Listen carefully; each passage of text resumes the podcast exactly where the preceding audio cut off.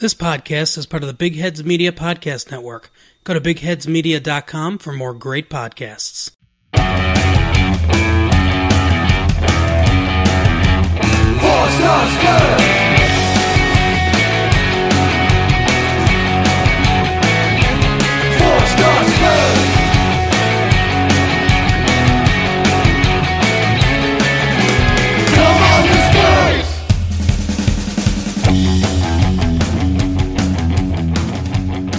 Monday, December 7th, and this is season 5, episode 14 of the Four Star Spurs podcast. I'm your host, Anthony. With me this week, we have Tommy What's up? Greetings, everyone. and John. Lovely to be with you as always. Yeah, yeah, I'm excited about this conversation. It's been a, I, I think, a fairly decent week in in Spurs land, and I think we're going to roll right into that conversation um, on the back of a question that we got, and I think that question is going to lead to more questions before we even start talking about this Arsenal match, which is how we're going to start the conversation. But let's start with a question on Twitter from uh, Luck of Lucian. Sure. Okay. His question is Who is Tim Sherwood and why is he so ripe that I'm not enjoying being top of the league?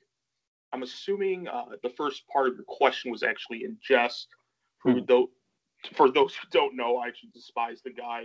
Um, he was previous our manager before Mauricio Pochettino. No, no, no. He was he was interim manager. He was never full manager. manager. He was No, he was. It was, Was a year and a half Wait. contract. They gave him like six oh, months. that's yeah, I right. think. And then they kept him. That's right. All right, Yes. Sorry. But um, Lucian, I'm assuming you were talking about the Talk Sport quotes that he had earlier today. So if anybody wants to look this up, there's a link on Talk Sport. It's uh, headline: Jose Mourinho has brainwashed Tottenham players into winners as Tim Sherwood hails Spurs boss for creating cartel. I'll just give a few quotes. Um, you can only care about 30% possession if you end the season without silverware. Uh, they played on the front foot for five years, and what did they get for it? They pan the back. When they look at their trophy cabinet, there's nothing in there since 2008. They need to start winning trophies, and t- 20 major trophies. Um, let's see. Ah, in terms of brainwashing, the players are brainwashed. They are enjoying now. Harry Kane had one shot goal. You would think that he would want to get the ball and have more touches in the opposition box but he's not like that after the game. He's realized he's come to the stage of his career where he needs to start winning. If they win something, the fans won't care, and neither will the players. Jose has them believing. Why wouldn't you believe a serial winner? If he told them to go and stand on their head for five minutes, they would do it. I and I think that's like a really fa- fair analysis. I actually don't horrendously disagree with Tim Sherwood here. I I, I think we are kind of a, a squad that's uh, um, uh, figured out that there's a certain thing that you can do to win matches that isn't always the same type of free flowing, pretty game that you're we were used to playing under Pochettino, but.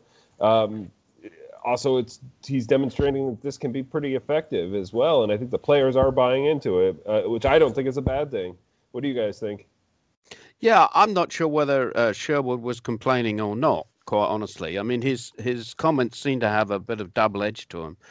I mean he's a bitter and twisted guy who can't get a job in management. So Mm. you know the only way he's going to get any coverage is if he makes controversial comments, and uh, he's making controversial comments. As far as I'm concerned, uh, turn him off.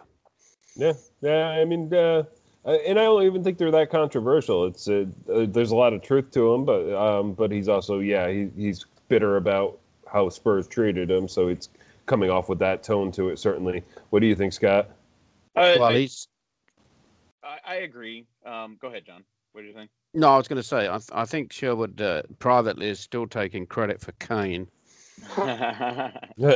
I think that's probably very true. As a matter of fact, um, he's he's not one to to to not puff up his achievements.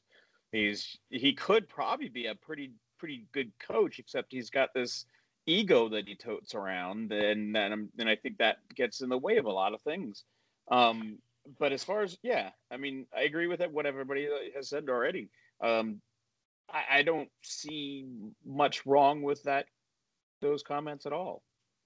I mean, yeah, it's kind of. I mean, we're all in agreement. I would say, um, but this may be one of the few times that I've ever agreed with Tim Sherwood. I mean, ever ever since he I've ever heard him speak or do interviews, he's pretty much a straight shooter and speaks his mind, whether you like it or not. On Yeah. the, in this example, I I just happen to agree with him. So, Yeah. I mean, we're in uncharted territory, leading the league for more than more than like a day. So, I think. I mean, More than a couple wood- hours. It's, Yeah. We're going on three weeks now. Yeah. three Yeah. weeks. So, so knock on wood, if we did win titles or a title or trophies this season, does anybody care? Probably not. I mean, did anybody, did Leicester fans care that they played counterattacking football? Probably not. They knew that it was their probably one of their one shots to get the job done. They did. Or other examples are in uh, 2004 in the Euros with Greece, played very defensive football. They won it. Or Denmark in '92, same thing. So do any of those teams care? No. Yeah. No, and uh, and Denmark was really famous for that type of defensive play. So good point, Tommy. But um, I- think probably uh, what we'll roll into to continue this conversation. I think Kyle Mates next, and then we'll go to Shubes before we talk really go dig into the Arsenal game because we got three very good questions. But I think Kyle Mates uh, leads into the uh, best the conversation best now. Uh, so let's go with Kyle Mates. Uh, is Jose Ball sustainable for the entire season? Can our players stay fit? Will opponents eventually figure it out? Um, I, I'll tackle that first. As far as um, is it sustainable? I think it's it's very sustainable. I think that's the whole point of Jose Ball. Like we rotate for those league matches that we have enough firepower to play in a Europa League match and then still field our strong squad for the um, um, for the league matches. Um, we're playing defensive, so you're not working as hard. You're not running constantly. It's more short breaks, so you're saving your players' legs. You're rotating Harry Kane much better than than Pochettino did. I think this is way more sustainable than what we, what we had under Pochettino. So um, I, I don't even see the Jose Ball being a sustainable I- issue. I think it's designed to be that way. Um, John, Yeah, I mean, why is this any more difficult to be sustainable than any other style? Um, they're out there for 90 minutes running around. They're going to be doing that no matter what uh, uh, formation they're put into. So there's, there's no reason why they shouldn't be sustainable. Yeah. Uh, Tommy. Yeah, I think aside from the rotation of the squad, the other biggest thing that should be discussed is how they train. They're not being run ragged like Herb Brooks style, um, where the legs want to fall off to build off endurance. Jose's, I mean, he's still training them hard, but he's not where you're like huffing air and want to die at the end. So that's another thing where he knows that the season it's a marathon, so he's not extending them when it's not needed as well. Yeah, I think that's a good good point.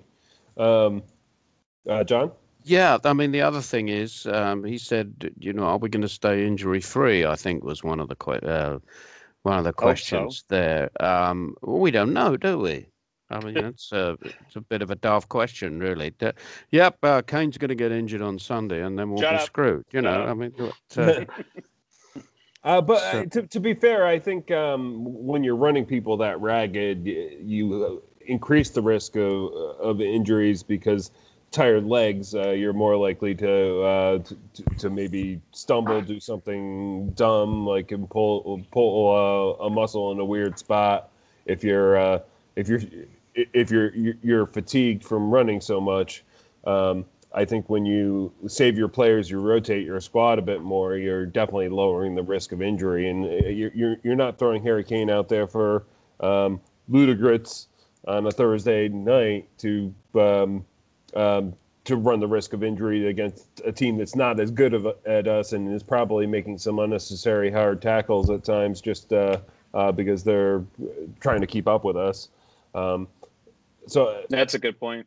yeah, I mean, I I, I, think Jose Ball is very sustainable. Uh, um, I, I don't see sustainability as the issue. It's uh, or, or, injury risk. I think it's a matter of uh, th- th- this is a system that's more built to be able to win tournaments or or uh, maybe sustain in a league. It, it's what he knows how to do, and I, I think we're we're getting used to it because it's not necessarily our style, but uh, but but I think it's been entertaining.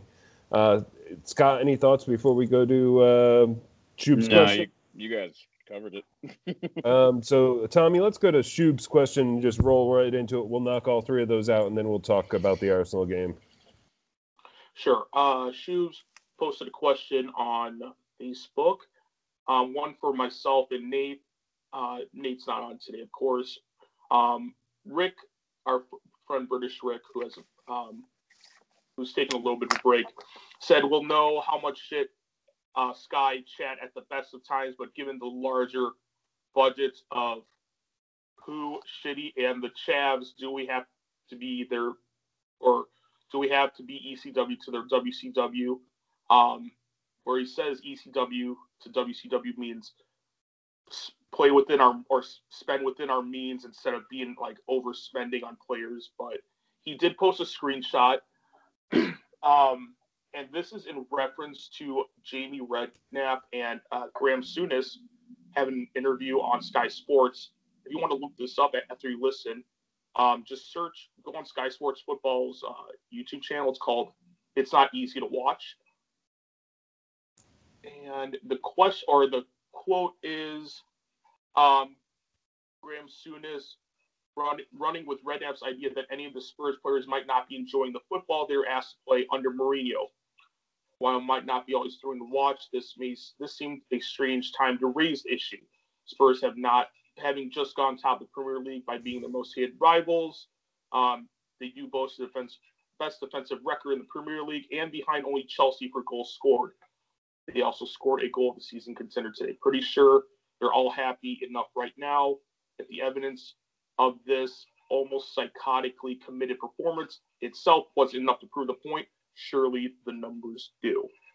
Uh, John looks like he wants to tackle this first. Yeah, well, firstly, there were far too many W's in that question, but apart from that, um, I've I've never I've never known a footballer come off the field after a win and say, "Oh God, bloody hell, what a terrible thing we did today. I had to do this, that stuff that I was told, and I didn't like doing it. I mean, you come off the field after a win, and you and you feel great.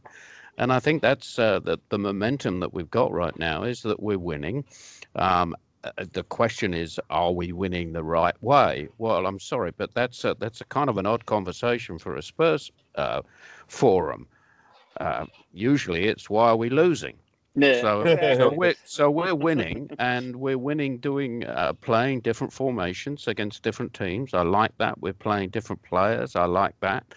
As far as the money thing is concerned, with uh, Manchester City, I wouldn't. Uh, I would put our squad up against their squad. I mean, that's in the past. That's been an issue with us. Have we got the money to get a full squad there? Whereas right now we've got two players in every position, and if they bring any of those two on at any time, I'm happy. So I think we're I think we're in a good position. I think we got happy players, and um, um, um, and I can't see them complaining about how we're playing. I think the only I think the only real person that might be complaining at this point is Dele, but he he put himself into that position. So I, I mean that everybody else seems to be enjoying the fact that the team is winning you know that the team is doing well not necessarily is you know x doing this or x doing that. Um, but I, I, I agree with what what john said. It just doesn't yeah. Go ahead anthony. I, well, I, I lost it. well, I, I was just going to say that we we haven't heard Harry Kane complaining that he's not getting as many goals because he's playing this Jose style. Um, like he seems to be more than happy to be setting up Son and scoring those goals because we're coming away with the wins, and like it's it it's working. It's like Harry seems happy to be able to show that he's got other skills. Like he loves to be able to. Um, anytime they say that he's not good at something, he wants to prove that he's good at that thing, and and I think right now. I think he really wants to be on you know and known at the top of of these lists he wants that goal scoring record he wants the assist record he wants that's why he you know he'll do anything just so that you know it's like that it's that that other thing but sorry go ahead tom No, yeah, go ahead, Tommy. Yeah, um, based off of like Jerry Red or Jamie Red. jerry redknapp Yeah. Yeah, that's Long Jamie Jamie's younger brother. Yeah. yeah. But uh, so for me, I think it's a load of crap, of course, because I saw I watched the video earlier this morning, and when Shoop sent that to me, I'm like, or posted that, I'm like, I know what he's talking about. Tim Sherwood, I think he kind of proved the point. Like body language tells everything. He's had one um, coming off the field after a game, so I mean that should really say everything. But here's the other thing. In terms of playing style, I'm like nobody cares. I mean, Spur- traditionally Spurs fans, they want us to play attractive football. For me, I'm all about, you know, pragmaticism, I guess, where I'm like, I just want to get shit done, get it done, whatever. And we're doing that right now. So, and I I was actually looking through the U- YouTube comments from that Jamie Redknapp video. This is actually a, a I think it's actually apropos.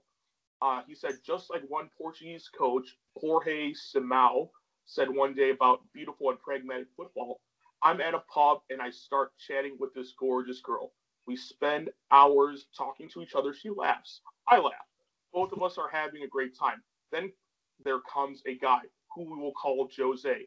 With just four or five words, Jose takes the girl home. In the end, you know who won, don't you? I mean, this is. I mean, that it make with the way Jose has everything set up. Like, it's it's very appropriate for this. I'm like, it's the end result. Is any like for argument's sake, any? Oh, sorry, I'll be quick, Scott. Any trophy or title that we win under Jose, is anybody going to say 30 years down the line, hey, we did win that title, but we played really shitty football?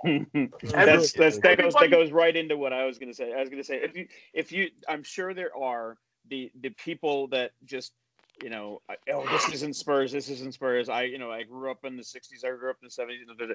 I, I but you know I guarantee if any of those people would rather go back to you know the mid early 90s Spurs and play attractive football and lose all the time or be number one weeks you know on a roll with some of the best players in the world i i would i would think they needed to be locked up at this point Yeah, That's- Yeah, they're, i think it's they're just, just being a curmudgeon.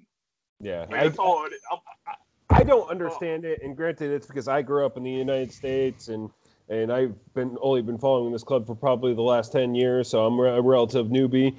But I I don't understand that. Like you're so worried about the style. It, it, it it's the results, and it, it's fun to watch a win regardless of um, whether the the play was as free flowing as you might have wanted it to be.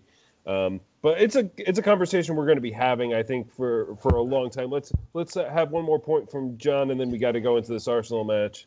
Yeah, well, I, I'm just going to say what was uh, that what what could people complain about in the style and the two goals that we scored? My goodness, that was fantastic football, champagne football. Um, yeah, so we defended and we defended extremely well, but we had our breaks. I think it's kind of fun to watch. It's a you know, I think if you've got a Tottenham mentality that's been there because you've been watching them for 40 years, you get a bit nervous when we're defending. But um, I'm gradually getting myself out of that position, and I'm enjoying the fact that we have uh, the best defence we've had in a long time, and it shows. And um, and we're playing well. That's uh, that to me what it's is what it's all about. And that's a good way to roll into the conversation of Arsenal, and and we did defend well. So this was a match that um, that we came out. We got the the first goal. We later got the the the second goal, and we were able to hold that lead. And now uh, we cur- certainly conceded a lot of the possession. Arsenal had nine percent of the possession. Um, we still had more shots on target than them. Three three with our six total shots. They had eleven shots, but only two of them on target. Um, so uh, they they they had more of the ball, and I think that's what made this match a little nerve wracking. But uh, people can't argue with the results, and the results were certainly there in this match. Um, what, what was what was uh what was your impressions? It looks like John has his hand up first. Um, I thought the game was uh, was terrific. Always good to win a North London derby. Um, I thought they played extremely well. They defended extremely well, and uh, they showed a lot of flair in the uh, in the counter attacking. That was obviously the plan for the day. Um, I don't think it's going to be Mourinho's plan uh, for every game, but he saw something about that that was going to work on uh, Sunday, and it did. Um, superb goals by uh, Kane and Son, uh, both of which could be in uh, the goal of the month comp, you know, top goal of the month competitions, and um, just a terrific, terrific performance all round. I loved it. Oh, and let's talk about that first goal. I mean, so that was uh, it was on a break, and uh, um, and Harry once again has the ball at midfield, finds Son on a run, and it looks like the defenders are going to be able to get back into place, but they give Son a whole lot of space, and he's able to curve in towards the goal uh, from the, the, the, the, left side to, towards the center, and gets the gets the shot off in the perfect part of the net. I could have been any more beautiful. Scott? No, I, I don't think it could, but a lot of credit has to go to Reguilón, who um, made the run on the outside, took the defender with him, um, which opened up the space. The defender that was supposed to cover Son did not move forward and cover him.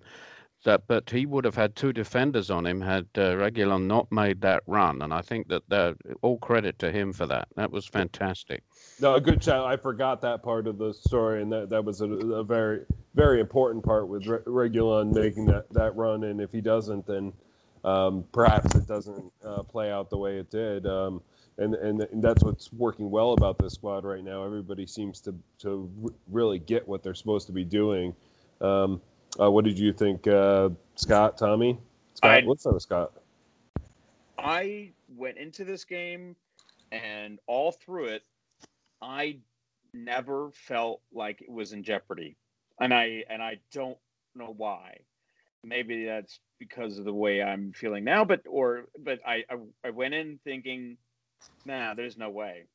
There's just there's no way. And then I, when once the game started, it was still, nah, this is fine. I'm fine.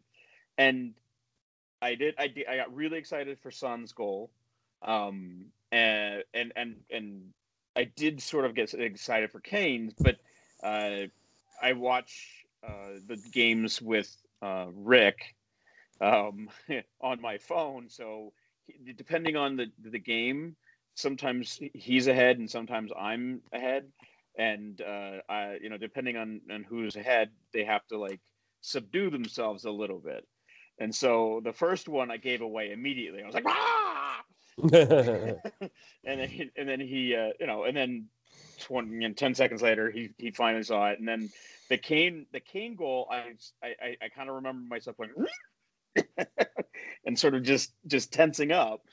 Um, he didn't catch on, which is good because you got to see it. yeah. But, uh, I never felt, I never felt like it was in jeopardy. And, and uh, that's great. I, I, it's I need to rewatch it, but I it was I, I almost it was a great game. Very, I, I, think was, I think Tommy next on this. Yeah, I'm. Um, John pointed out earlier two great goals. I can't deny that as well, but yeah, oh, based on what Scott said, I mean, we had an early goal or an early goal, and then we had another one. Like I call it like the I, I don't have a term for it, but it's like that zone where like you want to score a goal between the 40th and 50th minute because it just demoralizes other teams because it's like right before you come in to locker room or right out, you're like, oh crap. So, I mean, Arteta did light a fire in Arsenal's ass, uh, pun intended uh, right after or for halftime, like they're coming out pretty strong. But as Scott was saying, I wasn't concerned either. Like I was looking on BBC or on the BBC analysis, they said that there was 24 crosses um, by Arsenal.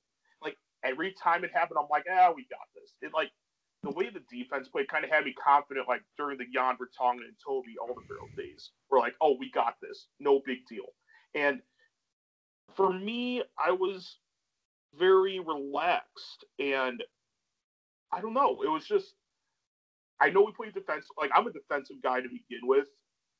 Like I just like watching that, even though you know scoring, of course, is fun. But it's just the way we did it. It it was something that we sh- it should have happened for West Ham in the second half. It didn't, but this time, Mm. you know, we learned our lesson. But yeah, but also side note, I tried to mention this earlier, even though John and I discussed it. But props to John for prediction. He predicted everything correctly. So, and for those who don't know, I actually keep track of all the Mhm. predictions. and John, right now, I think he vaulted his way up to first place in the overall points. So, kudos to you. Hey, when you're good, you're good. You know, I, I got to say, I was talking to an Arsenal fan friend of mine in the UK today, and he talked about the fact he said, Yeah, we put 24 crosses in. He said, Why do we do that? We haven't got anybody that can put the ball in from a cross. And um, I think that's uh, that kind of sums it up. Yeah, they were putting a lot of crosses in, but they weren't giving us any trouble because they didn't have a big, strong fella up front with a with a head who could get his head on them.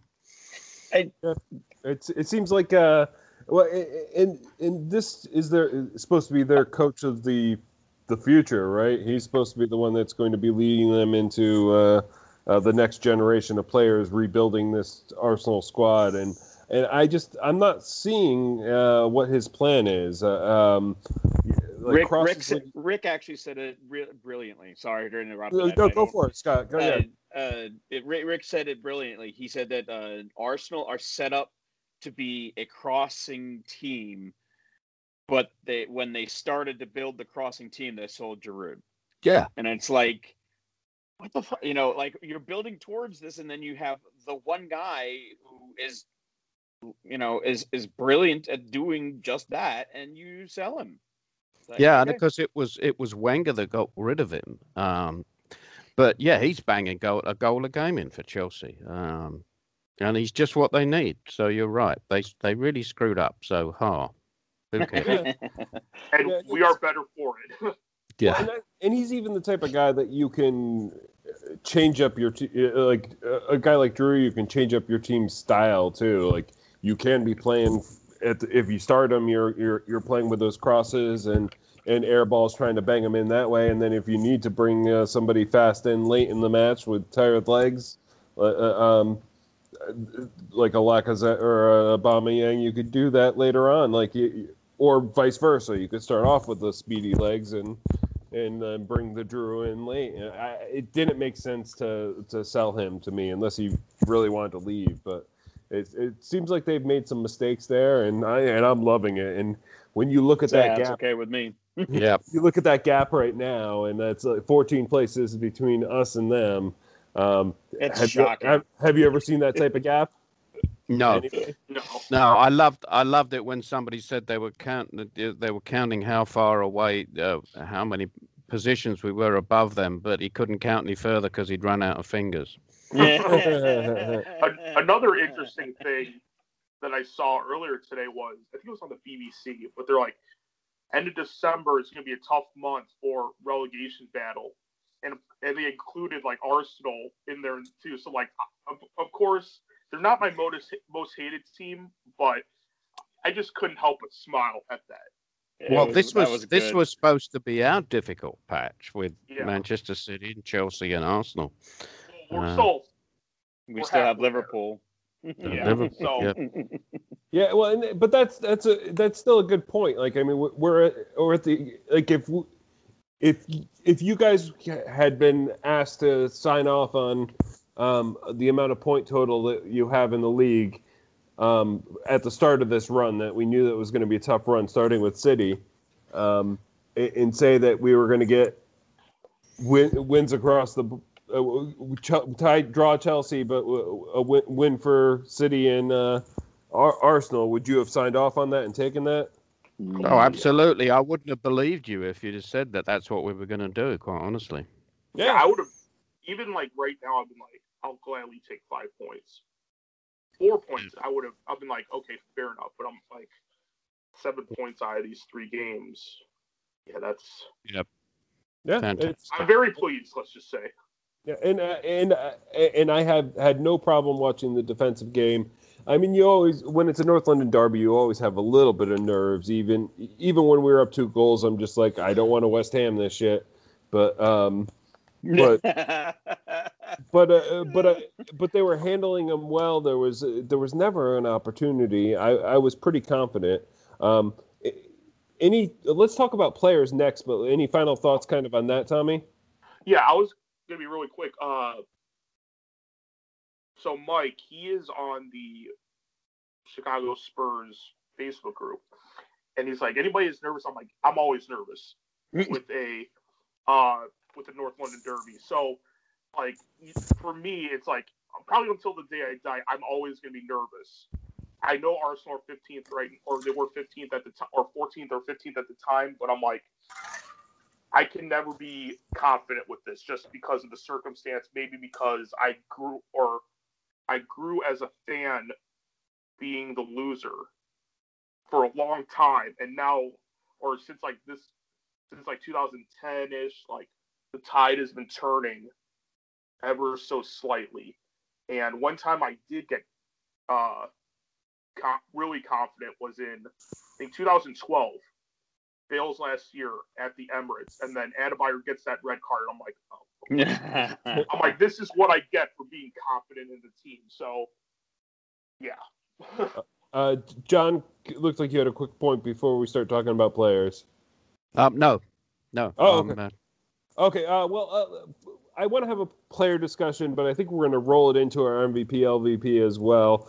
Uh, but um, but this this squad, uh, the the noticeable, I, I think the one one player that probably surprised us that Ndombele wasn't in the squad. I, I heard that it was due to illness, but I've since heard that maybe it was a, a minor, very minor injury. But uh, but he wasn't in the squad, so Lo Celso started this match. So that was a, a, a little bit different than what we've been seeing in the Premier League games. Uh, Bergwijn got yet another start, so this was three consecutive Premier League starts for Bergwijn, which I think a lot of us thought he was going to be more of the bench rotational player uh, coming in. Um, I did want to kind of uh, talk about that. Um, what did you guys think of Bergwijn's performance? Obviously, we know Son and Kane were fantastic this match, but the third player in the attacking line was was he out there and deputized to do a job? Uh, did he do that job well? Did he he, he look fantastic? I've I've heard mixed things on him. That's that's why I'm kind of interested in having that conversation about him. Um, any thought? Uh, any thoughts?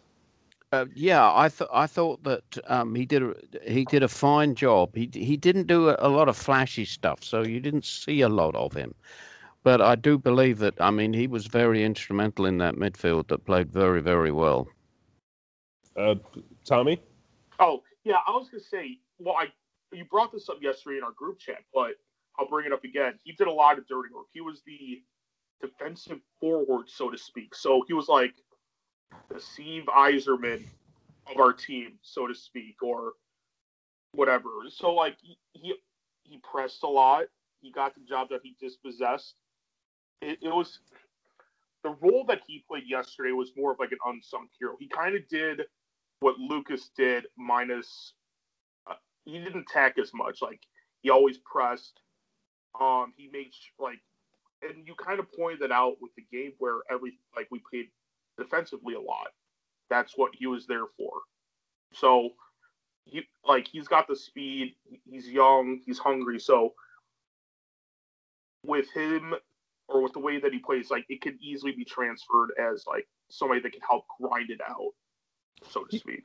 Well, he's not. Oh, uh, he's not the guy who was getting on the end of passes for sure. When let's say Hugo was booting the ball up the field and it was going towards Bergwijn, he would inevitably not win the ball.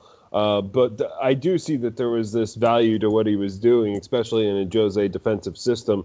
I think it's tough for me to grapple with because uh, we're used to needing our attackers to be th- those um, aggressive attacking players that are constantly going to be scoring for us. But maybe what Jose seems to like about uh, Stevie B is uh, is, something else. It's a, it's his ability on uh, both sides of the ball and and uh, and being able to be more of a balancing factor to um, to Kane and Son and, and free them up to, to, to do their their their thing. Um, is, do, you guys kind of agree with that? I'm I'm not sure where I stand with uh, Bergwijn right now. Um, I thought when we bought him, he uh, seemed to really, you know, jump in really quickly. But with uh, my my own personal feeling, and that's not rooted in any kind of um, fact, probably. But it, it feels like he's had a he's having a down season, like a down period. Like you know how Eriksen used to go in these huge, you know, waves. But I think he's in the trough right now, and not in the. You know, Yeah, that's do, He's at do the you feel like right now. You mean? no, no, no. He's he's the he's, wave. he's, he's just kind of he's in the trough, the the the bottom. I don't know. Oh, okay. My bad. um, I mean, does that is that just me, or is that is that do you guys No, see some I- of that too? I, I see some of that too, but but Jose must see something in him, and I've heard other other fans uh, defend him adamantly, and uh, uh, uh, so I, I think there's more there that I'm missing, and I'm he, he's a player I want to watch more to like because I think there is va- value. He wouldn't be out there over people like Bale and Moura if if Jose didn't It's- that is true. That's very true. he was doing um, doing a job that was helpful. So so I'm going to keep more of an eye on him because I'm really trying to figure him out uh, and figure out why he's starting each time. Um, I think yeah, I think it's a bad Jose idea. has I think Jose needs needs a lot of credit for the the quality of um, rotation he's been giving everybody. Uh, uh, John said it earlier. Like every time somebody comes on, there isn't a oh crap. I you know like why did we bring him on moment. It's a oh okay you know or you know I've you know, everybody's got their, their thing and you know maybe he's doing something that I don't see and you know and that's it. But it's, go ahead, Tom. Oh no, but I think the other reason why Bergwijn has been playing, or he got chosen definitely yesterday, Bale wasn't probably going to play because he played a lot against Lask on Thursday. But the other thing is, he's I'm not. surprised Bale didn't play. Yeah, well, the other reason why is he doesn't track back as often. I mean, what he? I mean, he has been, but I think the fact that he's still coming off of an injury, so you kind of have to wean him into the squad. So for right now, he is more situational. So because of that, Lamela's out. I think Lamela would have been great yesterday because of his defensive prowess, or or at least he agitates a lot. yeah. But like, so The bulldog. Irvine, Irvine and Moura would have been the would be the two choices. I think Moura or Irvine got the nod over Moura just because when Moura attacks, he's he can lose the ball more often. So he'd rather not have that shit or that ca- potential counterattack. So he played it a little more safe because I would say between Bergwijn and Moura, they're relatively similar um, in terms of speed. Uh, uh, quick point from John, and let's go to MVP LVP. Yeah, um, I was going to say I think they put Bergwijn in because he's better defensively than Moura. Quite Moura's honestly, pretty good on defense. Uh, he's he, he does a job getting back, so I think they're both pretty good on defense. But uh, uh, but I think maybe maybe Bergwijn is just a little bit better um, and mo- more fits the vision of what uh, Jose wants for sure. Uh, but let's uh, go to MVP, LVP, and we'll t- talk about some of the other players as well. So uh, uh, for MVP, uh, let's start with Tommy first. Uh, uh, who do you have for MVP? Uh, Lucas and Nate would probably be proud of this, but I'm going to say Serge Aurier. I think he played very well. He was defensively sound. Um, he didn't make a lot of mistakes. I think it's finally good to see that the player that he we a lot of people had faith in, or they realized what kind of player he could be.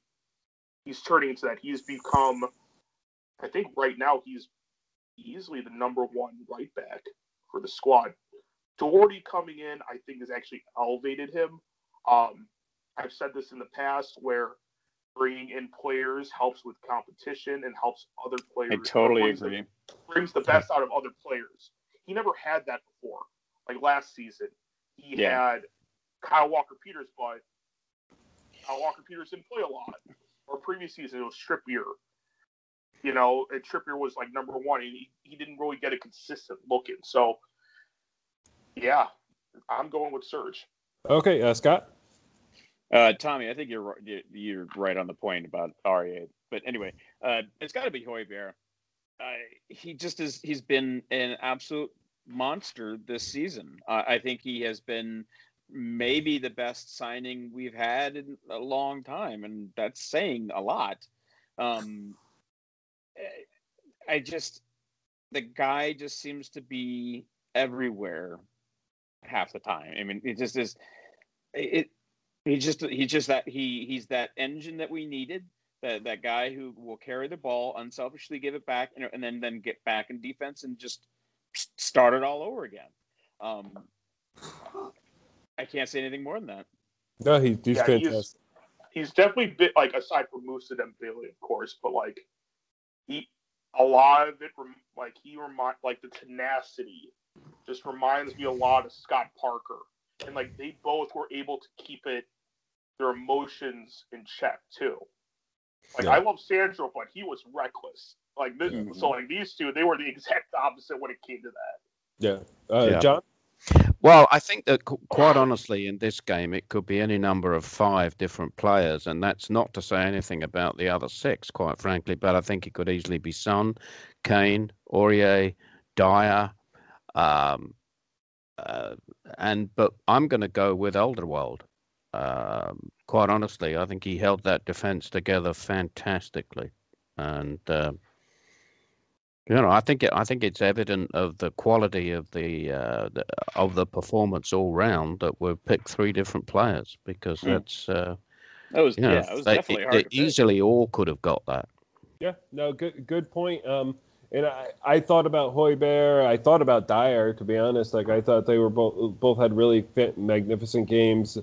Um, but I wanted to go. I I, I went Harry Kane. Uh, you know, the goal, the assist, the the, the header clearances that he made, uh, uh, uh, protecting the goal on set pieces. I mean, there must have been three or four of them in the the, the match where he he's playing defense and clearing the the headers in the box. I mean, I, like he, he was doing everything. I I got to give it to, to Harry, but it was it was tough because Højbjerg was so good, and and uh, but but yeah, I'm gonna give it to, this one to Harry Kane, and poor Son doesn't even get a shout here, but uh, but he certainly deserves it. Um, does anybody have an LVP for this match? Um, No, um, absolutely not. I'm not prepared to give not. anybody an LVP. I thought they were out. All of them were outstanding.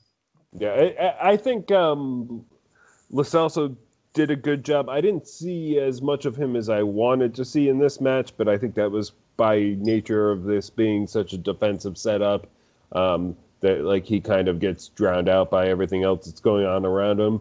Um, but I, I don't think he played poorly by any stretch of the imagination. I couldn't give him LVP, and I, I can't think of anybody else who I possibly could. So um, I think that's a good point. But um, I wish we could talk more about Arsenal, but we've already we're going very long, and we have a lot left to cover today. So I want to get this conversation moving along, and we do have to go to the first match that we had on Thursday. So prior to this uh, um, Arsenal match, we did take on Lask in the Europa League.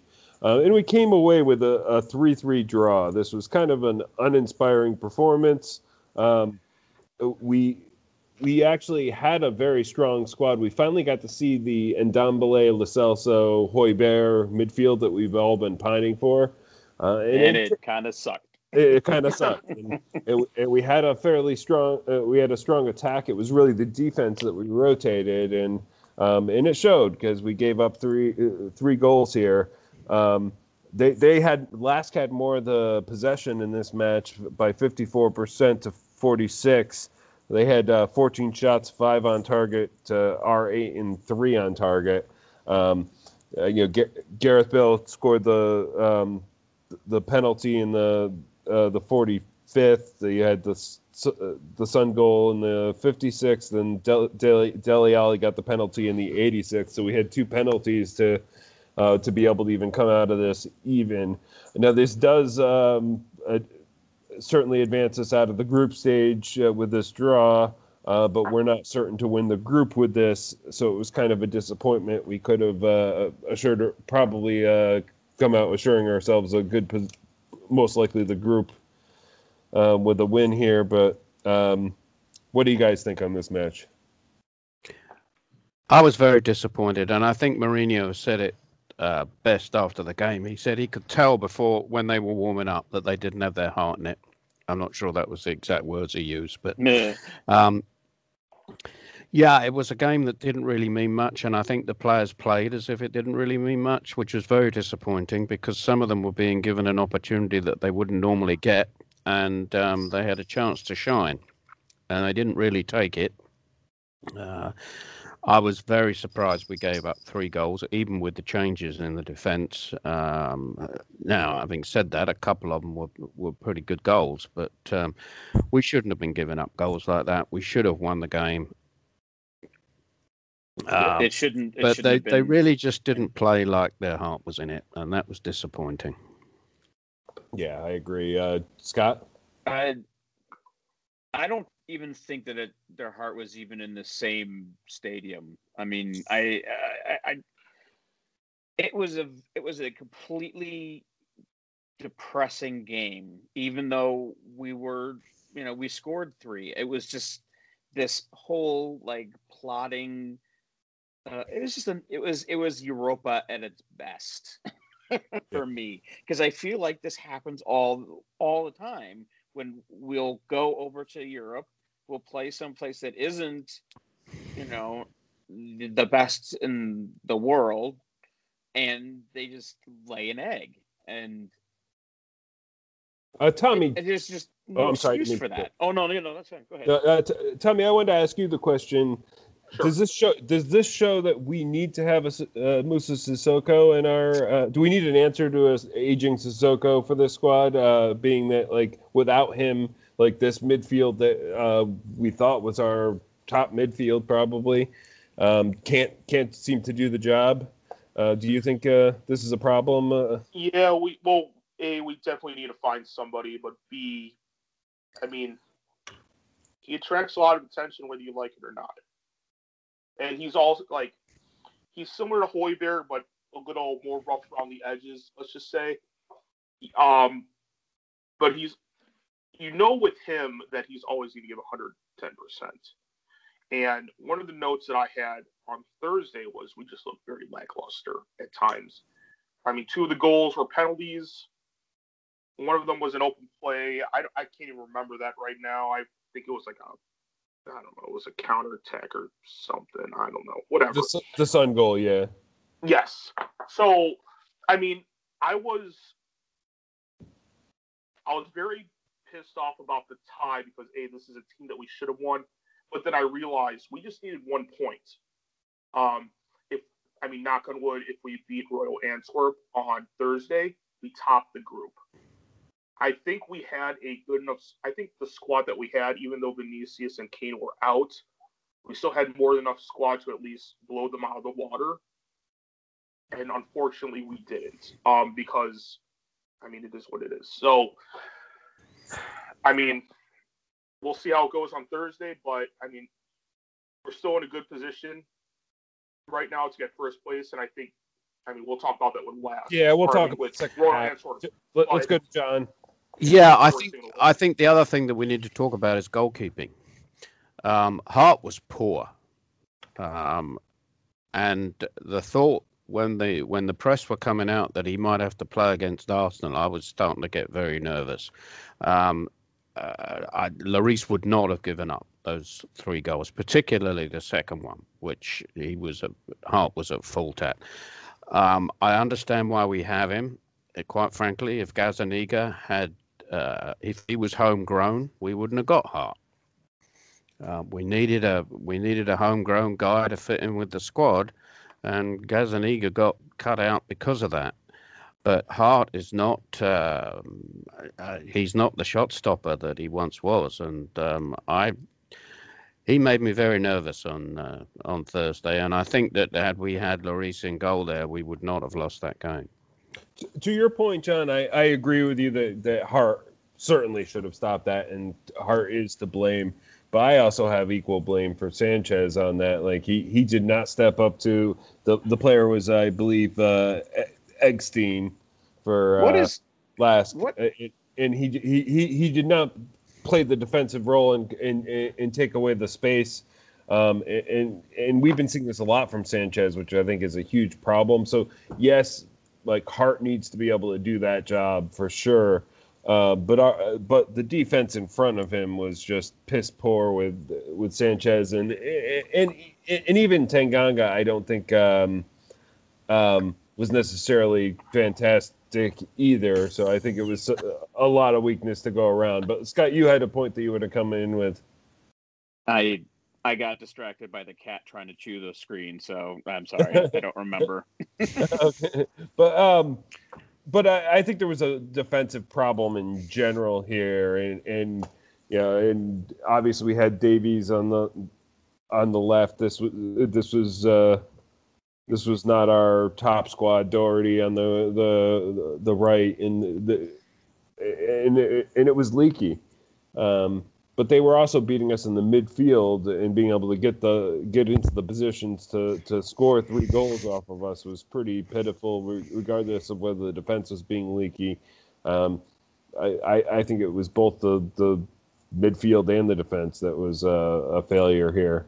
Does uh, anybody know what has happened to Sanchez this year? Like, I have no idea. What, what is going on? Well, he's playing very poorly whenever he gets the yeah. opportunity. Um, I, quite honestly, I was never very thrilled with him in the first place. Um, and I think that what's happened is we've got other players playing in there that are showing him up as as being below standard. I um, I'm not sure whether we'll see much more of him, quite honestly, unless we absolutely have to. He was uh, and we well sold Foyth, right? Um, Foyth, Foyth is on loan with an option to buy. We'll talk about that we'll in a little bit. in a couple minutes. Yeah. But, uh, Oh, uh, but the the other thing with Sanchez is that I don't think he fits in a ultra defensive system, or not ultra defensive, I guess, but in a which can be, but, but like with Ajax, he was in a free flowing system and there was how could how could you say a defender doesn't fit into a defensive? Yeah, that's what I, was I don't. No, but, but, well, what, I know it's weird. This is the very no, unusual like Jose, inverted pitch where the strikers yes. are anyway. But Jose also, I mean, it's more physical, and Premier League is also more physical as well. So he's kind of like Kyle Walker, where he relies more on his speed, which I think made him excel more excuse me, under Mauricio Pochettino compared to Mourinho. Well, it, to your point, Tommy, like Sanchez was playing in a system under Pochettino, and Pochettino, I think, was the impetus for him coming over, and it had to do with he had this uh, uh, Toby Jan combination to paper over the crack, and this was mostly a, a three man defense that they played, and to- Toby and Jan got to be Toby and Jan, and they when the press went forward so far, you had Sanchez who was fast enough to track back and, and catch a runner, um, which is what his ass. And sometimes it led to a, a, a bad foul in a dangerous area. Uh, but um, but he was able to do that job of in the high press system, where when it's congested, it just doesn't seem like he's good with the decision making of whether he moves up on a player uh, in a, defensive role or stays back. Like his positional awareness just doesn't seem that uh, football intelligent to me. And I right. and, and, I think it's showing. Which we paid a lot of money for him, so I think we're stuck with him uh, because I don't think we're going to find a buyer at like well, anywhere close to what we spent on him. I would. I mean, swap plus cash does not happen often, but if we were to get, I forget his name already, but the guy from Napoli, if we can do that, maybe it could happen. But yeah, I don't know. I think you, that's the only one of the ways we can recoup because, but also we have Daniel Levy, who's the best, one of the best in terms of negotiation. So he will eke out the most out of value. I think there's pro- I think there's probably a few GMs and owners around the league and the world that uh, will disagree with you on that Levy statement. yeah. Yeah. Well, uh, I think this is a good place to go to MVP, LVP because we're going long here. So let, let's go to MVP first, uh, and we'll start with John this time. Uh, I think there's only one person that could be MVP today on that game, and that's Højbjerg.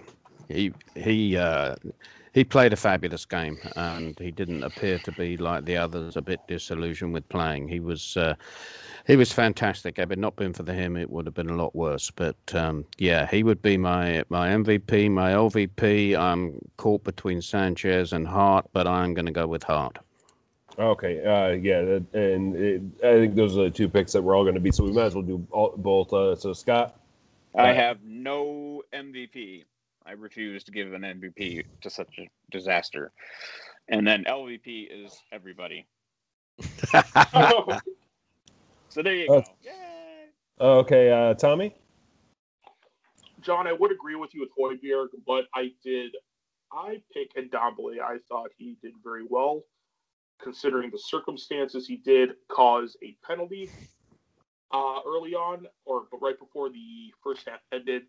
But I think other than that, those two were the ones that were up for it. Uh, LVP, we talked about it. Sanchez. I mean, thanks for what you did, but I mean, if we're gonna win titles, we kind of need you gone. Yeah. It, it ain't personal. Yeah. Um, like I, part of me wants to give it to Joe Hart with my LVP, but um, but I think uh, um, I have to go with Sanchez as well, Tommy. It's uh, I, I I think if he had stepped up, like uh, Hart wouldn't have had to make the save that he should have made. Um, and uh, Hart really hasn't made that many mistakes yet um, since he's been here, but we've been seeing a lot of mistakes from Sanchez. So uh, I'm going to give it to Sanchez. Um, I will give. I, will give Son MVP for for his goal. Um, I think that was good. Um, yeah, I think Dele's performance uh, c- coming in. I mean, I it was serviceable, but nothing special. Um, yeah, he he scored his penalty, which was uh, important, but um, but obviously this the, the defense in general was just a mess here, and uh, it was unfortunate, and uh, we'll we'll talk about uh, our preview coming up after the half because we are going to preview the Royal Antwerp match, um, and then the Crystal Palace on the weekend. Uh, but that about wraps up the half. So uh, for halftime, we are going to go to John's uh, Loney. Uh, what are we calling your segment, John? It's uh, yeah, I think uh, we can call it our new uh, Spurs players on loan segment. Uh, Okay, I'm perfect. gonna, yeah. Uh, so uh, we're going to be doing this about once a month, evidently, and I'm going to talk about all the players that Tottenham have signed that are on uh, that are on loan somewhere. We currently have ten players on uh, on loan, and I'm going to go through each player, where they're playing, who they're playing for, and what they've uh, what they've been up to. Uh, we're going to start with Oliver Skipp. I think it's a great way to start. This is a player that Mourinho has indicated is going to be a future captain of Tottenham. Um, he could have gone to a Premier League club uh, on loan, but he chose to go to Norwich. I think that was a very good choice. He's been ever present in their team this year, and that team is top of the league. They love him there. Um, he's doing a fantastic job, and I think that this this is a loan that's really working out for the player. So well done to uh, to Skippy, who I remember uh, seeing when we went to see Spurs play in Minneapolis. Uh, I think that was the first time I was aware of him, and uh, I thought he looked good then, and he's looking terrific with Norwich City. Um, the second one we have is Troy Parrott. Troy is on um, uh, he's on loan at Millwall. When he first went on loan, he got injured. Um, it took him a long time to get back in, um, but he did start two games in November, played just over an hour in each. And then last Saturday, he came on as a substitute after about 65 minutes.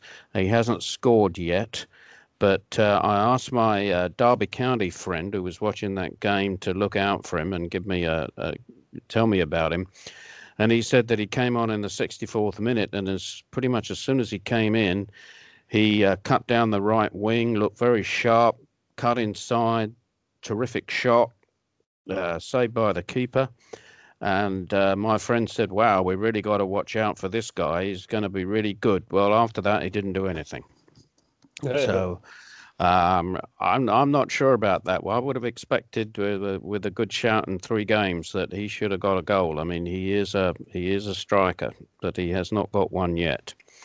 Um, Ryan Sessegnon is on loan at Hoffenheim in the Bundesliga. Uh, Hoffenheim, also known as the Villagers. Uh, evidently, the terms of his uh, of his loan is that he will be playing left wing back, and uh, he has been playing both in the league and in the Europa Cup. Um, he's been doing very well. Was voted most valuable player for Hoffenheim in November. Um, I watched him play this afternoon as the Hoffenheim game uh, was on the television, and he looked very lively. Um, can put a good cross in. He uh, Hoffenheim won today, three one. They had a good result. He was very involved around the ball, um, but certainly I was impressed with his crossing game. Um, next, we got Juan Foyth, who we discussed a little bit later, a little bit earlier. He's playing for Villarreal in La Liga, and this is a little bit different because his loan uh, has a clause in it that uh, Villarreal can purchase him at the end of the loan. They have the option to do so. Um, he's not really been playing much in the league. He's been playing in the Europa League. Um, he got 90 minutes against uh, of Tel Aviv and Sivasspor. The results there were one all and one win, one nil win. Um, and he was an unused sub on Sunday in a 0-0 draw with Elsh. Um, I, the way I feel about this is it's a little bit of a poison chalice. If he goes there and he plays really well and we look like he's a player for the future, then Villarreal will take him up on his uh, option. If he doesn't play well and therefore we give up on him, we'll get him back. So that's uh, that's a little odd there. Um, Cameron Carter Vickers, uh, the American, is currently playing for Bournemouth in the Championship he's really been in, injury uh, prone this year. Um, he was working on his fitness. Uh, he didn't play since July. Um, he then came back and got fit, and then he rolled his ankle uh, for another injury, and he's expected to be out for a few weeks. So he hasn't really featured at all this year, um, which is a little bit sad because I think he's got a lot of potential. That one. Um, now we move on to TJ Eyoma. He's currently playing for Lincoln City in League One. He's been ever present in the league right now. He plays at right back. Um, he's played uh, all but one of their league games this year. He played on Saturday in their 2 0 win against Rochdale, and he brought them within two points of the top of League One. So he's very instrumental in Lincoln, in Lincoln City, playing very well and looking for promotion. So that's good. Uh, Jack Roles, he's currently playing for Burton Albion in League One. Um, it's interesting here because he had a little bit of injury early on and he missed some opportunities. And just when he got fit again, he got called up. He's an international for Cyprus. And so he was away on international duty. And while he was away, the team played very well without him. So uh, he hasn't really been brought back into the into the team since he got back uh, from international duty. He wasn't even on the bench for their one-all draw with Crewe Alexandra on Saturday. Doesn't really look like that uh, that loan's working out for that youngster. Um, we also have Shiloh Tracy. He's on loan at Shrewsbury in League One. He had an injury early on. He wasn't able to play early, but he played himself into the side and was doing well. And then they had a change of manager. Steve Cotterill took over. And um, he has had difficulty getting back into the team under Steve Cotterill. So we'll have to see how that goes. Um, he didn't feature Saturday in their one all draw at Charlton on the bench or on the field. So if he's not going to be playing for Steve Cotterill, then I don't think that's really going to work out for him. Um, Kazaiah Sterling is playing for Southend United in League Two. He's played 11 times for them this year. He scored in their uh, EFL trophy game against Colchester, but he was not featured in their Saturday nil-nil draw with Stevenage. And lastly, we've got uh, Joshua Oluwayemi, who was a goalkeeper playing for Maidenhead in the National League. Um, he came on as a sub in one game this year at halftime and um, was beaten by a penalty. So he didn't feature. Appears to be a backup goalkeeper there, which I don't think really is doing him any good. I mean, why would he be on the bench playing uh, in the National League when he's not even getting any time. So, not sure that one's working out for him. But that's the 10 players we have on loan, and uh, we wish them all well and hope that they all do fantastically well. But that's my report for this week. Well, thanks so much, John. That was actually tons of good information. I'm very interested, uh, uh, especially with how Sessegnon, Foyth, uh, you know, some of the players that may have a chance of working their way back into the squad. Uh, uh, Parrott, um, know, I, I, I, and, and obviously Skipp. Like I think Skipp is probably most likely to make his way back into the squad, especially with his performance. It's great to hear how well those players are are doing. The Sessegnon Hoffenheim player of uh, November. That's that's a. It's nice to know that he's so appreciated there, and and and if we need him in the future, it might be. Uh, um, you know, he might be somebody that we can get something out of for sure. We definitely had high hopes when we brought him in last year. So. Yeah, and he's playing in a good league too. I mean, the Bundesliga is a tough league to be playing in, and um, if he can be successful there, he can be successful in the Premier League. Yeah, definitely, definitely. Uh, well, um, we had a couple of questions uh, um, that I don't think we're going to have a chance to tackle, but uh, two two of the questions, um, one from Suge and one from uh, Kyle um, Kyle Newman.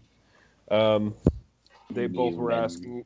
they were both asking about um, Kevin and what Kevin was doing uh, d- during the North London Derby. Um, and it sounds like he was playing golf at the time, is what uh, what I heard. Um, I'm not going to defend Kevin. If if he was on the podcast, we'd certainly have a conversation about it. But um, to but be we'll fair, let- he Anthony. To be fair, he was offered to be on tonight, and he denied or he declined. He denied it. Yeah, he denied He's- Anthony's invitation. Let's just say. He's hiding from us in shame. but he, but he uh, he also runs uh, the the Four Star Spurs uh, Twitter account, so he can certainly defend himself against these accusations. So we'll allow him to. I Uh, don't think they're defend himself. accusations. I think they're pretty much found facts at this point. Oh, and for the record, Kyle, Kyle did ask a question to him, and he said, "I watched slash listened to the whole match in caps." Uh, but side note, Suge did ask, "Is it true Kevin was golfing with Liverpool and Burnley fans during the North London Derby?" Oh, actually, it was.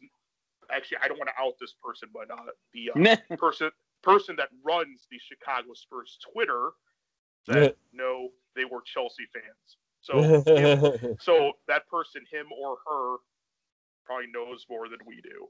yeah. Well, might anyway, be more might be more of an it at this point. well, regardless, uh, we'll let Kevin defend himself on, on that, and he's capable of doing that with his uh, social media skills. So we'll, we'll we'll leave it at that. But thank you for the questions there, guys. Uh, and we have two matches to preview, so I'm going to roll right into it. We're going to try and make this fast because we know this episode's already running long. Uh, but um, this Thursday we take on uh, Royal Antwerp at home. Uh, that's uh, December 10th. That's 2 p.m. here in Chicago. Currently, they sit in fourth place in, in the Belgian First Division A with 25 points at seven wins, four draws, and four losses. Their form is uh, most recently a, a, a loss at Genk, uh, 4 2 loss at Genk, a win to Ludogorets, um, and then two two wins um, and a draw prior to that. Um, upcoming, they take on after the, us. They take on uh, Club Bruges on Sunday, so which a bit of a powerhouse in their league. Um, their top goal scorer is, is uh, Re- I'm going to mispronounce all of these, but uh, Refalov with five. Uh, but We need a theme song. Abkani is also has five. Revkolov ha- is the, the leader in assists, um, uh, with uh, in with three, and then uh, Simon Judrad and uh, Adelaide Sek has two behind him. Uh, Ref Refalov is uh, their top uh, rated player with seven point two seven, and uh, the M Bacani is behind him with seven point two one. We did see some of these players when they played us, and they were able to defeat us one 0 um, they're not a pushover squad like we saw, uh, uh, like Ludogorets. Um, this is a, a, legitimate team that we have to take on here. Um, Thank you for joining us this mm-hmm. week on how to pronounce European words with Anthony. My mispronunciations, but um, yeah, but yeah. European pronunciations with Anthony. Uh, let's uh, let's go to John, and then we have two questions I want to roll into at once. Well, I, I got to tell you that uh, with your pronunciation of those names, they're never going to ask you to commentate on this game on the television. this is uh, true. um, I, I've got a, I've, I've got mixed feelings about this game. Um, I think that it's important that we win the division because then we avoid the teams that drop down from the uh, Champions League. Not that I'm afraid of anybody, but it, it just makes it a little easier. Um, so I I believe uh, so then you've got the situation of do Royal Antwerp, who've also already uh, qualified, are they going to put a strong team out, or are they going to put a team that they're not really bothered by it, um, the result? Uh, are we going to put a strong team out because we want to win the division, or are we going to put the kind of team that we put out before um, because it's not that important and we don't care who we get in the next round? Well, so, before you go on, John, I'm going to interrupt because I think both of our questions go to what you're getting to. So let's let's hear from both of the questions, Tommy. Just uh, just read both of them. One's from Peter, and the other one is from Suge. Okay, so I'll actually go with Suge's first since it actually echoes what John said. Um, he said since we've already qual or since we're we are already through on the European knockout kind of lineup do we put on Thursday? Would it be a B team? I mean, with a win, we win the group, but does it even matter since there's a draw for next round? Um, Shubes did reply we avoid the Champions League dropouts in the round of 32. Suge replies, ooh, nice. Um, Peter has our subpar performance against Lask has likely given JM, aka Jose Mourinho, an unwanted selection decision for Antwerp. Will topping the group give him sufficient incentive to start a few of our first teamers? Anthony, what do you got? Well, actually, I, have been thinking about this, and and I think it makes sense to start some of our first teamers because I agree with John that I think we want to avoid the um, those uh, Champions League dropouts that, um, especially when you look at some of the like Real Madrids that are on the hook. Uh, PSG is uh, kind of in question. Like there are, there could be some powerhouses that drop out into the Europa League this year, um, and, and we don't want to just get an unlucky draw and uh, have to face them and, until we get towards the the end. Like we, we want to get into the, the, the final, and uh, you know the the final eight at least before we have to face one of those teams.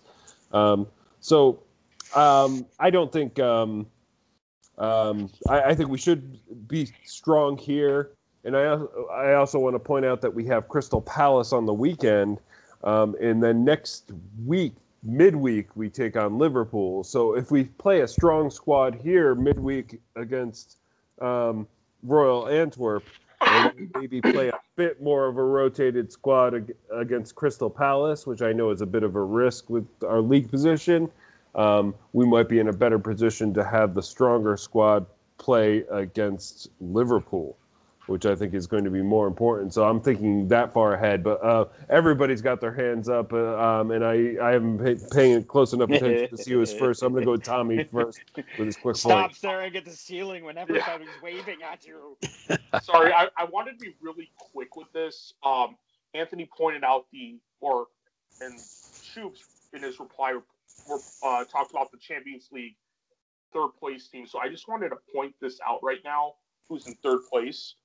Uh, it could be Red Bull Salzburg, uh, Real Madrid, Olympiacos, or Marseille. They are even on points right now.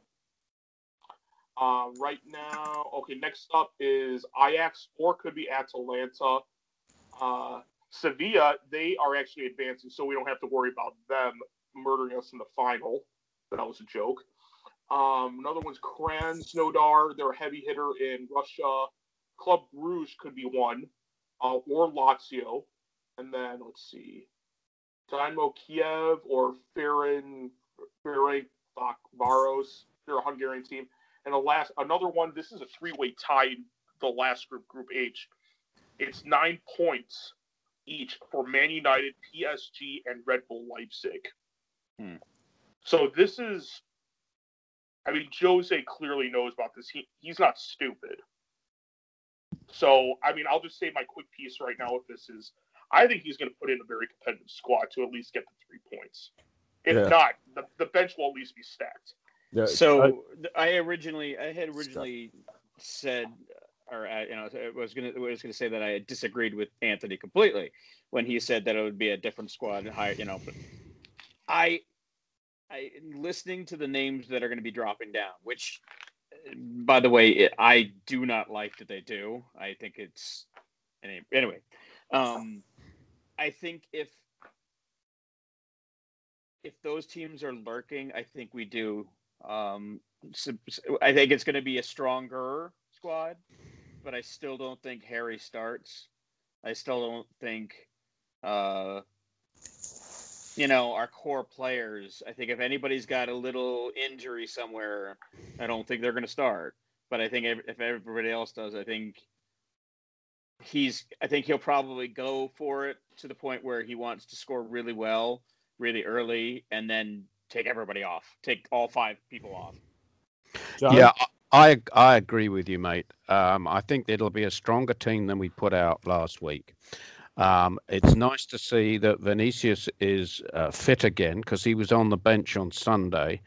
Um, nobody seemed to know why he wasn't playing the week before.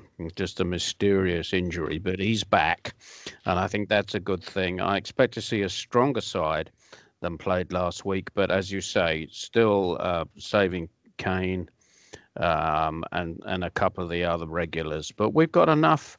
Uh, we've got a strong enough squad that, um, and I think Mourinho is going to make sure they're motivated this time. Um, he's going to make sure the team doesn't make that mistake twice. And uh, there's a lot more motivation behind this game, motivation to win the division. Running out the B team uh, is a lot better now than it used to be under like Harry. yeah. Oh, absolutely. And when you think of the players you can bring in, I mean, Bale, Vinicius, um, you know, Moura didn't play on uh, on Sunday. You've got you've got some great players there, and as long as they're motivated, I I think we're going to take this game. Well, I think the fact that it's at home uh, is a much better position for us.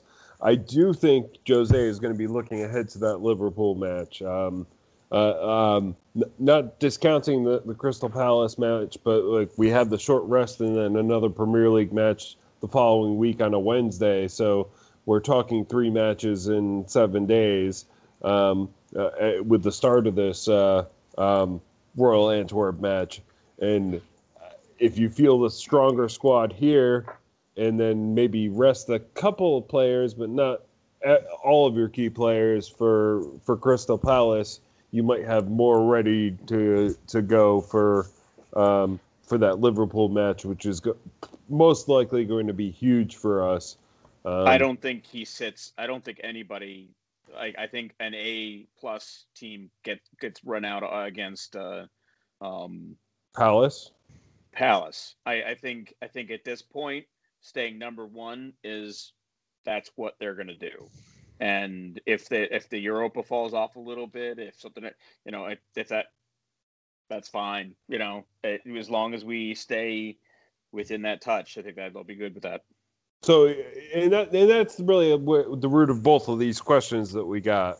Eh, Are we going to field the squad to um, to make sure that we win this group, or are we going to feel uh, like think Premier League primarily? And uh, Tommy, like, what do you think? I'll just say this, and like you said, I'm not discount or trying to put any shade on Crystal Palace, but we're playing them on Wednesday and then Royal Antwerp is on Tuesday or Thursday. So I would like to think, I mean, Jose, he takes every competition seriously. He's won each of these competitions at least once. No, take it back, at least twice. So I would be inclined to believe that Josie will put out a squad that would get us the win. I, I wouldn't be surprised it'll be more than enough to win. Um, here's the, the other thing that should be thought about is there are five subs. So if we're up, say, 3 0 in the 60th minute, Josie is going to take out, whether it be like, for argument's sake, of Kane, Son, uh, Dier, etc. Like, if, if he's going to take a, a bunch of those heavy hitters out gradually so they can at least get us a good shot of winning against Crystal Palace. Um, and I would say similar for that. Like if we got the game won against Crystal Palace, those three subs be used to rest them. So in preparation for Liverpool.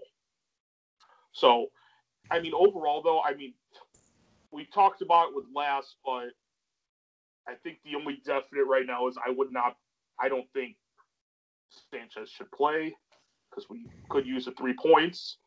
But unfortunately, you know, if we can get Tanganga to play with whether it be Alderweireld or Dier, I'm fine with that just because we got to pair of youth with some experience. Unfortunately, Rodon is not in the squad. It'd be great for him if he was, but I guess he'll have to play in the Europa League um, during the knockout stages. But whatever, Well, we could, you know, we could we could see him against Crystal Palace, maybe. I mean, that might be a Yeah. reasonable rotation choice. Like Rodon could play that. Yeah, um, like he might be paired with Toby or Dier, and then the other one will be paired with Tanganga. Yeah, You know, Yeah. you never know. it's feasible that we might see that type of rotation, but definitely not the total weak defense because that clearly didn't work for us. Um, well, I think this is probably a good point to go to predictions here. Uh, so let's uh, let's start with Scott for predictions. Uh, I am going to go my classic uh, 2 1. I don't think we're going to keep. No, I take it back. I'm not going to do that. I'm going to go 4 to 3. Wow. Wow, that's a big change. Yeah, 4 to 3. I think it's going to be dicey. Because it's. Okay. Oh, wait. Where are we playing? Are we playing. Play at home. This is home. Yeah, playing in front of 2,000 people at home. 4 to 2. Okay. What did you- Third who are goal Well, I hope that's third time know. lucky for you, mate. Yeah. there you go. Who, who are your goal scorers? Oh. Um, Bale gets two. Um, and we'll say uh, Lo Celso is is in this game, and then Dombe will be in the next one. So uh, Lo Celso and Son will come on and score. Just in, he'll either come on or go off really quickly. Okay, uh, T- Tommy. This is a little bit tricky. You know what? I'm going to say 2 1. And I will say Bale scores. And I will say Lucas Moura. Okay, that's a that's a good pick. Uh, John. Okay, well, you know, I'm trying to ride, uh, wide, ride this wave of success after the last game. I'm going to go with 3 1, and I'm going to surprise you by saying I think Bale and Vinicius are going to score, and the third goal will be scored by Scarlett. Whoa. Interesting. Yeah, I could see him coming on if we had the game in hand, but um, it depends Yeah. upon where that one goal comes. I guess like if the if the three goals happen before the one, I I could see that happening. But um, I I also had three one, John. Um, uh, uh, I'm gonna roll yours with your success and pick the same score line. I do think it's uh, Bale gets one, Vinicius gets one. Um, and I think, um, I think Ndombele plays in this one, and I think Ndombele gets a goal. Um, I think we're gonna do Lo Celso with the Crystal Palace, and then set up Ndombele for to be able be available for Liverpool. Uh, so I, I I'm gonna go with that uh, that slightly different prediction here. Uh, any final thoughts on Antwerp before we preview the last game and roll out of this episode? Let's get it done. Yep, moving on. So uh, this Sunday we take on Crystal Palace away, so we, we travel across London to, to to play Crystal Palace on just Sunday, December thirteenth at eight fifteen a.m. Um, currently, Crystal Palace sits in 11th place in the league, so a little bit more higher than Arsenal right now, with 16 points. That's five wins, one draw, and five losses. Uh, most recently, they uh, on the uh, yesterday they were able to beat West Brom 5-1, so a pretty impressive victory for them. Uh, prior to that, they lost uh, to Newcastle, lost to Burnley, beat Leeds, and then lost to Wolves. So.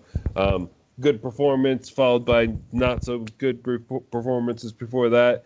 Um, they take on uh, West Ham away on Wednesday. So when we're we're playing uh, um, against Liverpool, they're taking on West Ham. Their top goal scorer right now is uh, Zaha with seven goals. Uh, Christian Benteke is behind him with two. Uh, Zaha, Townsend, and uh, is it Urza as looks like easy to yeah, me. Easy. Are all have all have two that's assists. right. All have two assists. Uh, their top-rated player is Zaha with 7.21, and Townsend is behind him with 6.98. The last five times that we faced Crystal Palace, uh, most recently this July, was a, a, a 1-1 draw. Prior to that, we beat them 4-0 um, in September 2019. If you go back to April 2019, we beat them 2 0. Uh, we lost to them in the FA Cup in January 2019, uh, 2 0. And then um, uh, we beat them uh, 1 0 in the Premier League in November 2018, going backwards. Uh, um, so we all remember that FA Cup loss. Um, the the kind of mediocre draw this July after the restart, and then uh, prior to that, uh, some impressive wins. Um, uh, so, what do you guys think on this Crystal Palace match? Uh, uh, given that we have a run of game congestion here, that's uh, all seem to matter. Tommy, I mean, this is gonna be tough with the congestion, but we got Jose to do it. So the only other person I would trust with juggling a squad is probably as well as Jose is probably Rafael Benitez. Um, but Crystal Palace, no slouch, we are playing at Selhurst Park. They do have some good players. I mean, Zaha's been doing very well, of course, but I, I'm not putting out predictions, but it's, you know, in the past, it's always been like 2 1.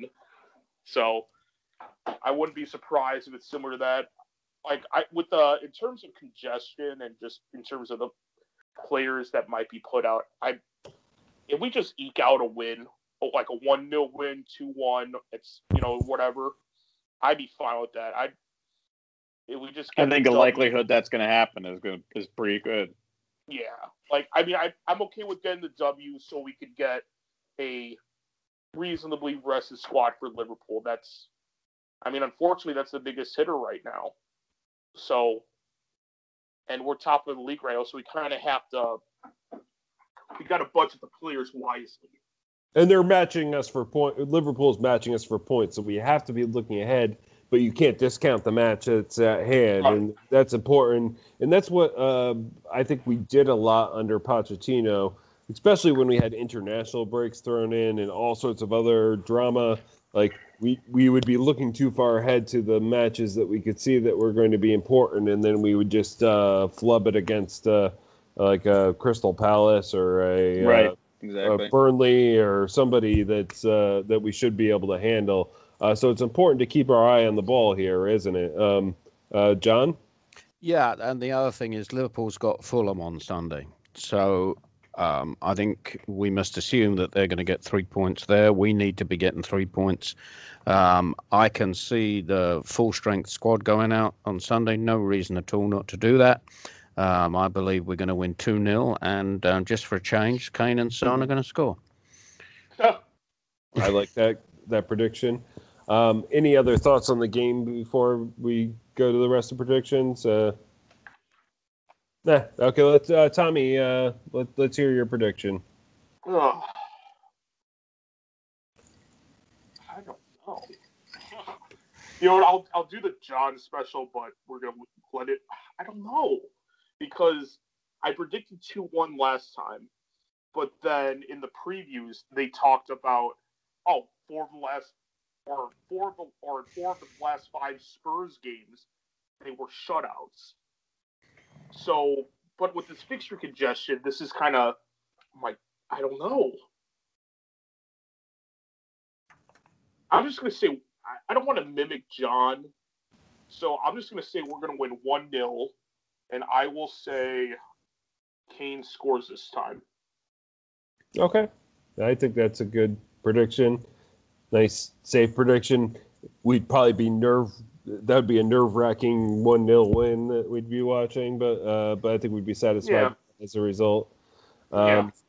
Scott, I think it's going to be a really strange match because I I I, I have no I, I feel like Crystal Palace is always a, a strange place to go. I don't know why that is, but I always feel like something happens. it's the cheerleaders. It's, it's I don't know something. Yeah, Have you maybe. been Have you been to Croydon? no, no, no. I haven't. I have Okay. not. But um, I think it's going to be three one. But I think all three are going to happen in the last 10 minutes. I think it's just going to like, we're going to be sitting here like, oh crap, oh crap, oh crap, oh crap, oh crap. And then it's going to be like just something, you know. Kind of like And I think it's gonna be- ago. Yeah, kind of. Um, wait, what? Anyway. Uh, we were the- down one 0 against Swansea at the like eighty plus minute flurry of three goals. This was like oh, it's when we had the gold kits that year. Oh, I remember that. Yeah, that was a that was an impressive. I'll impressive. have to look that up. I don't. I don't have that kind of head for intense those things. Uh, Kane will get two, and then um, my unlikely Alderweireld will get the third. Okay. Um, I think this is going to be a tight one. I, I just don't see it. Um, like our heads in going to be in different places. It's going to be in the the Europa League. It's going to be thinking ahead to Liverpool. It's going to be a struggle, but I think we'll come out with a win. I think it's going to be a two-one victory. Um, I think we get a goal from Kane and a goal from Son because that's always a safe prediction. Um, and I think we'll be happy and we'll still be top of the league at that point. Um, uh, Liverpool, though they might start gaining goal differential on us from uh, um, from their Fulham match, um, I, I still think there'll be a few points behind us with goal differential, and uh, we'll be able to hold on to the the league position, and it'll be. Um, we'll be going into a Liverpool match to de- decide uh, who's going to be in control of the league, and that will be um, no, even more nerve wracking. Uh, I, I think probably the the most nerve wracking Liverpool match that I we've had since the Champions League final. Um, but that's kind of where I'm at with this. I think this Crystal Palace is like that hump that we got to get over. We can't let this be the trap game that, that catches us. Um, it, it certainly could. I think Jose's positioned us well to avoid that type of thing, but um, but that can still happen. That still happens to Jose sides, and, and and we can't overlook this team whatsoever. We can't let this be another West Ham, um, uh, you know, another London club that's gunning for us. Uh, um, any final thoughts on this match before we wrap up this episode? Well, I think it's important that we don't do what we've been doing here, that they don't do what we've been doing here, which is think about the Liverpool game. You know, we've been we have been overlooking Crystal Palace because we're playing Liverpool. It's important that they don't do the same thing. I don't Yeah. think I have. I don't. I think I've, I've been. I don't think I mentioned them once. Okay. I- Good on but me. Yay! I win. nothing. I, I have. Tommy has. We certainly have, and it, it's easy to do, and uh, that's that's certainly a fair point. Like, uh, uh, hopefully, Jose has them grounded. Like, it, this is what our match this is what we have to focus on this week, and, and that is a good point because that's that that that's what brings you to championships. Uh, any other final thoughts before we close out? well, thank you so much for being on the podcast. Thanks, John, for your your halftime segment. That was really good. Thank thank you, Tommy and Scott, for being on the podcast. Fantastic episode. But that about wraps up the episode. Uh, so uh, I got to find my my script.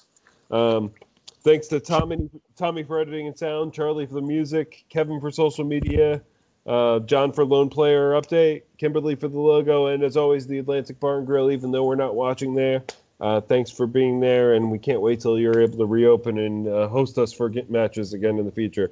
Find our merchandise at Big Head Media. Hit the subscribe button and write us a review on iTunes if you like our podcast, or give us a review wherever you get your podcasts.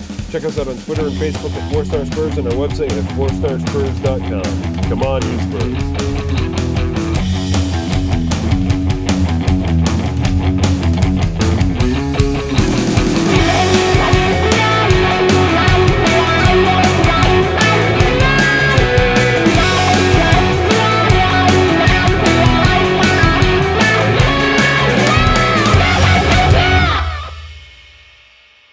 Chicago Spurs Twitter is run by a supercomputer.